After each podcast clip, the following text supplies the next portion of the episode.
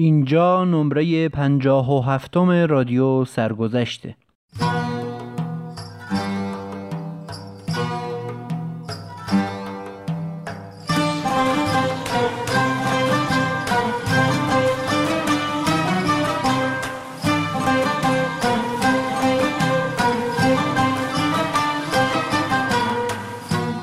سلام من فاروق قادری هستم. و در این نمره از پادکست رادیو سرگذشت از موسیقی نظامی بر اساس کتاب سرگذشت موسیقی ایران نوشته روح الله خالقی حرف خواهم زد.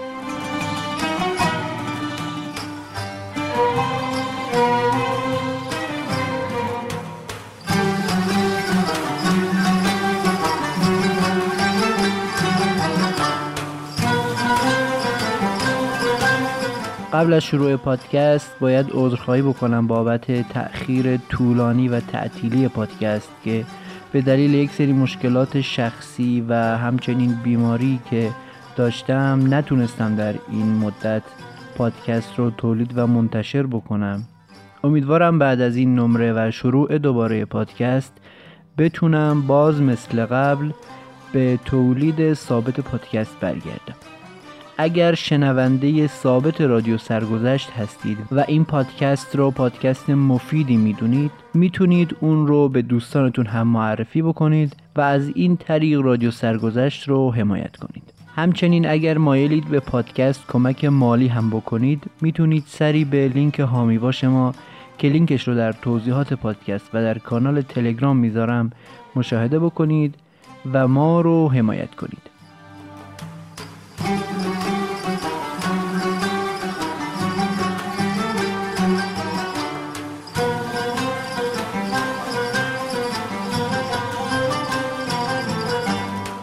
پس بریم که شروع کنیم نمره پنجاه و هفتم رادیو سرگذشت رو.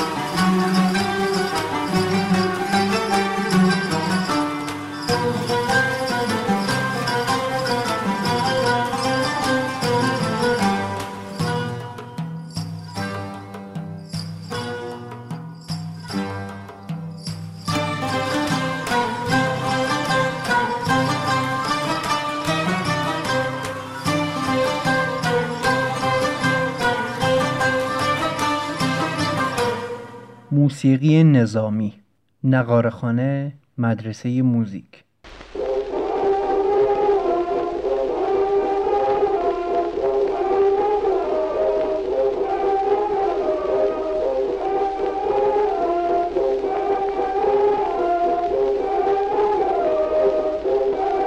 در فصل گذشته اشاره‌ای به دسته موزیک سربازخانه شیراز کردم. در آن زمان یک دسته موزیک آبرومندتری هم در دستگاه قشون جنوب وجود داشت که زیر نظر افسران انگلیسی اداره می‌شد. افراد این سپاه در روزهای سلام مقابل والی فارس از جلوی تمثال احمدشاه رژه می رفتند و آلات موسیقی آنها هم مانند اسلحه و دیگر لوازمشان برعکس سربازهای خودمان از نوعی و خوبی برق می‌زد نوازندگان این دسته موزیک هندی بودند و چون وسایل کار و تمرین آنها مرتبتر بود مارش هایی هم که می نواختند مطلوب تر جلوه می نمود. اکنون که به مناسبت صحبت موزیک نظامی به میان آمده است تصور می کنم خواننده این سرگذشت بیمیل نباشد از سابقه این نوع موسیقی در ایران اطلاع حاصل کند. سرود جنگ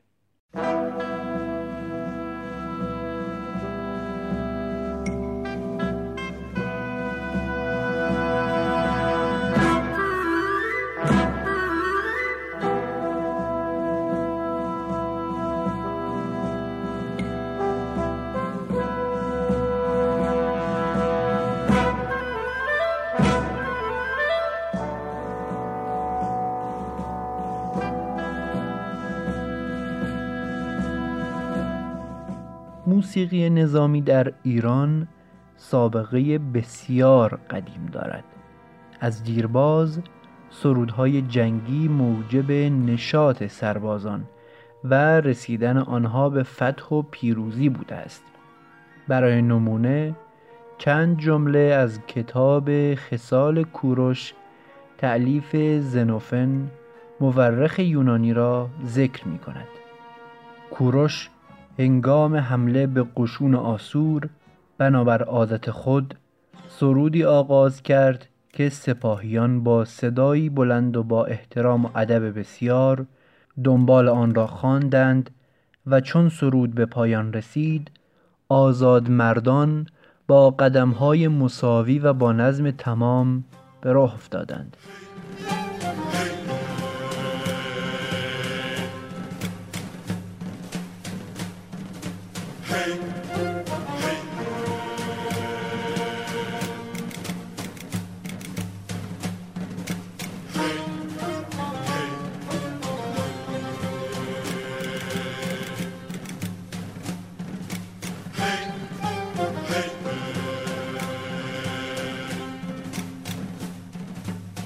در جای دیگر می‌گوید کوروش برای حرکت سپاه چنین دستور داد که صدای شیپور علامت حرکت و عزیمت خواهد بود و همین که صدای شیپور بلند شد باید همه سربازان حاضر باشند و حرکت کنند.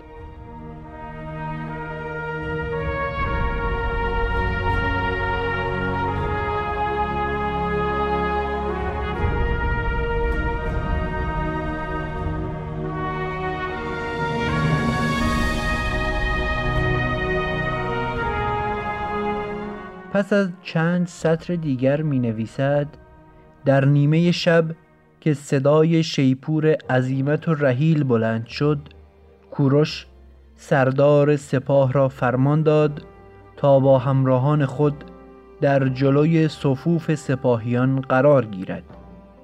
بعد کوروش می‌گوید همین که به محل مقصود رسیدم و حملات دو سپاه نزدیک شد سرود جنگی را می‌خوانم و شما بیدرنگ جواب مرا بدهید. در موقع حمله چنان که گفته بود کوروش سرود جنگ را آغاز کرد و سپاه همگی با وی هماواز شدند. سازهایی مانند کوس، دهل، کرنا، شیپور، سرنا و غیره آلات موسیقی جنگی بوده که شاعران ما مکرر از آنها نام بردند موسیقی نظامی ما تا دوره ناصر شاه که آلات بادی اروپایی به ایران آمد همان اسباب و افزاری بود که در نقاره خانه به کار می رفت. پس باید نخست از این دستگاه گفتگو کنم نقاره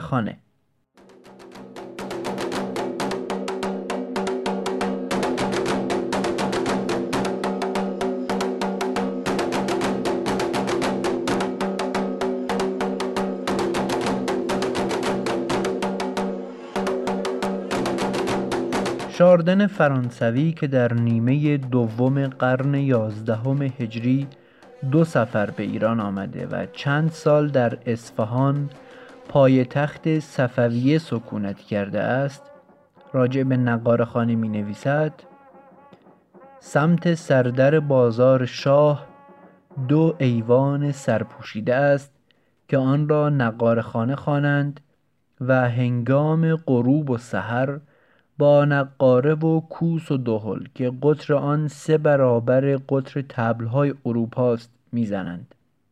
محل این نقاره خانه در قیصریه کهنه بود و قبل از شاه عباس بزرگ به هنگام شام و سحر نقاره می‌زدند تا آنکه میدان شاه را ساختند و نقاره خانه به آنجا انتقال یافت. همچنین می نویسد در محله خاجو هم کاخ نقارچیان هندی است که در آن کرنازنان و سایر نوازندگان هندی منزل دارند. شاه عباس دوم هنگام شکست مغول کبیر و فتح قندهار عدهای از این نوازندگان را به همراه آورد و در این قصر که در آن هنگام خالی بود جای داد. در جای دیگر مینگارد در یکی از گوشه های این میدان مقصود میدان محله عباس آباد است. نقارخانه ای مانند نقارخانه میدان شاه است که به هنگام غروب آفتاب در آن نقاره می‌زنند و این یکی از امتیازات شهرهای بزرگ است. شاه عباس اول برای جلب مردم بدین محله نقارخانه به آنجا داد و می‌خواست به محله جلفا که مسکن مسیحیان است و مقارن و مقابل با ساختمان این بخش بنا شده است نیز نقارخانه بدهد ولی ارامنه از ترس خرجی که بر ایشان تحمیل می‌شد از قبول آن خودداری کردند. تاورنیه سیاه و تاجر فرانسوی که در دوره صفویه چندین سفر به ایران آمده است در سفرنامه خود می نویسد در روی این گالری مقصود ایوان میدان شاه اصفهان است اول غروب آفتاب و نصف شب نقاره و کرنا مشغول دادن کنسر می شوند که صدایش در تمام شهر شنیده می شود در بعضی از نقاط این ایوان اتاقهای کوچک برای منزل این نقارچی ها ساخته شده. در همه شهرهای خاننشین به حکام این امتیاز داده شده که نقار خانه داشته باشند. در جای دیگر می نویسد در طلوع و غروب و نصف شب در هر شهری جماعتی موظفند که یک ربع ساعت از اقسام آلات موزیک مثل نقاره و دهل و سرنا و سنج کنسری بدهند. این جماعت می روند در یک بلندی می ایستند که صدای نقارشان به همه شهر برسد. یک قسم کرنا هم دارند که هفت هشت پا طول دارد و دهانش خیلی گشاد است و صدای آن تا نیم لیو مسافت می رود پاورقی لیو مقیاس قدیم راه فرانسه و در حدود چهار کیلومتر است. در سفرنامه برادران شرلی می نویسد این کرناها به کلی ورای شیپورهای انگلیسی است که به قدر دو یارد و نیم هر یارد 94 سانتی متر طول دارد و طرف پهنش به اندازه یک کلاه بزرگ است. اما کرنا فقط در پایتخت و کرسی ایالات زده می شود در تمام اعیاد و اوقاتی که شاه یک حاکم تازه یا صاحب منصب بزرگی معین می کند هم نقارخانه می کوبند و این نقارچی ها حق دارند که به هر خانه‌ای که در آنجا اولاد زکوری متولد شده باشد بروند و نقاره بزنند. صاحب خانه هم مجبور است یک مبلغی به آنها بدهد.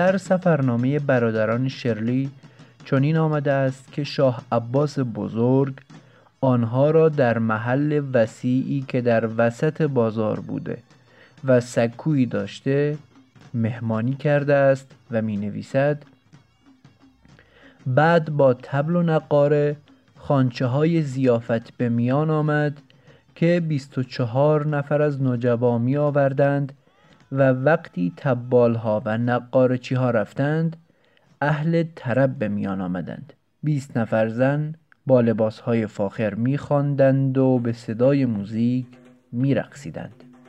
وقتی جشن به انتها رسید پادشاه برخاست و دست سر آنتوان را بگرفت و دست به دست همینطور در کوچه های شهر می گشتند و آن بیست نفر زن از جلو می رفتند و آواز می خواندند و می رقصیدند. بعد از آنها اهل دربار می رفتند و هر کدام از آنها دست یکی از ماها را گرفته بود و در سر هر کوچه موزیک جدیدی مشاهده می کردیم.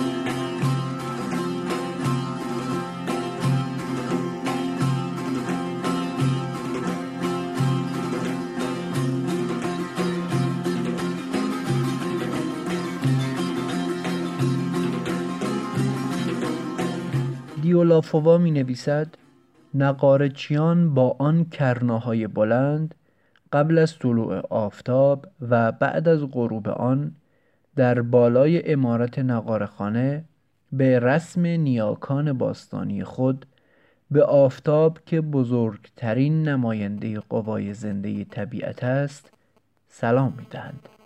عبدالله مصطفی می نویسد در ایران از زمان قدیم معمول بوده است که در طلوع و غروب آفتاب نوازندگان این موسیقی وطنی در محل مرتفعی به دور هم گرد می آمدند و بوق و کوس و کرنا و دهل خود را به صدا در می آوردند و با نوازندگی خود خورشید و روشنایی آن را استقبال و بدرقه می کردند و در مواقع رزم هم با آلات موسیقی خود که سنگینهای آنها را به پشت شتر میبستند در میدانهای جنگ به نواهای مهیج خود سلحشوران را به شجاعت می آوردند و در کوچهای منزل به منزل اسباب سرگرمی پیادگان و سواران بودند.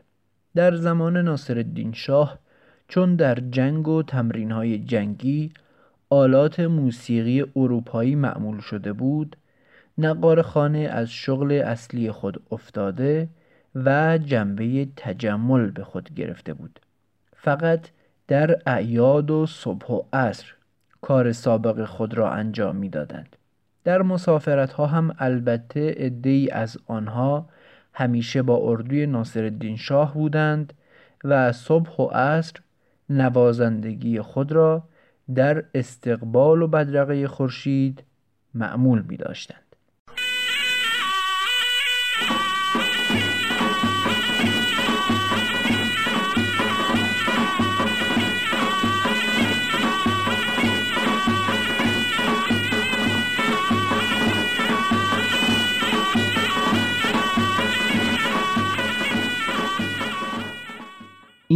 بود نمره پنجاه و هفتم رادیو سرگذشت.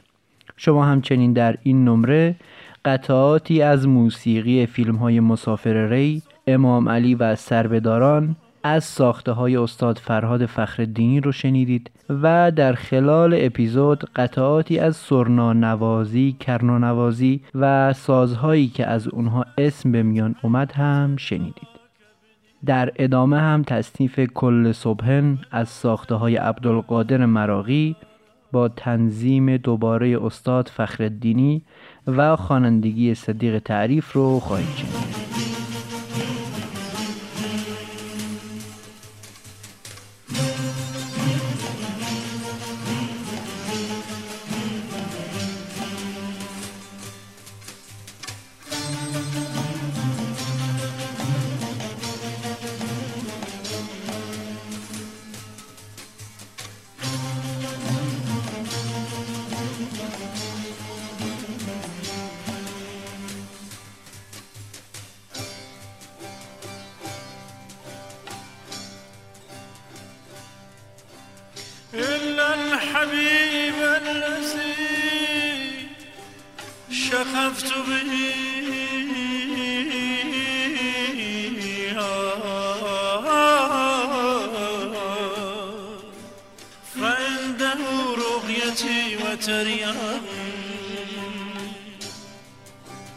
كل صبح وكل إشراقية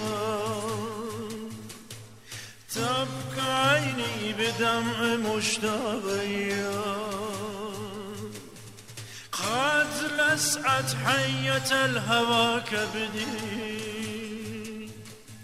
فلا تبيب لها ولا راغي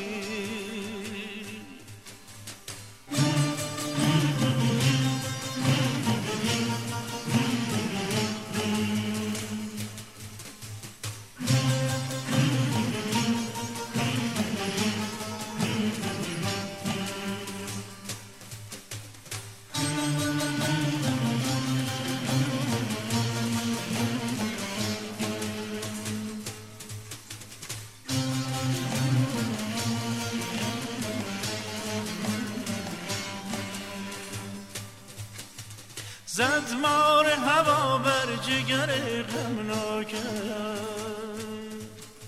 سودی نکند فسونگر چالاکم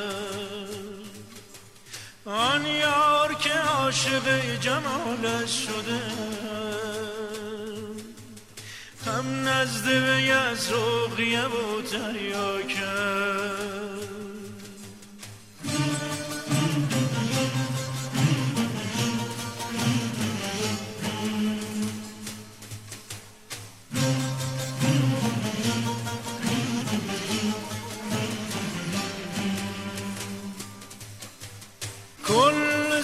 صبح وكل اشرابيا تبكى عيني بدمع مشتاقيا قد لسعت حية الهوى كبدي فلا تبيب لها ولا راغي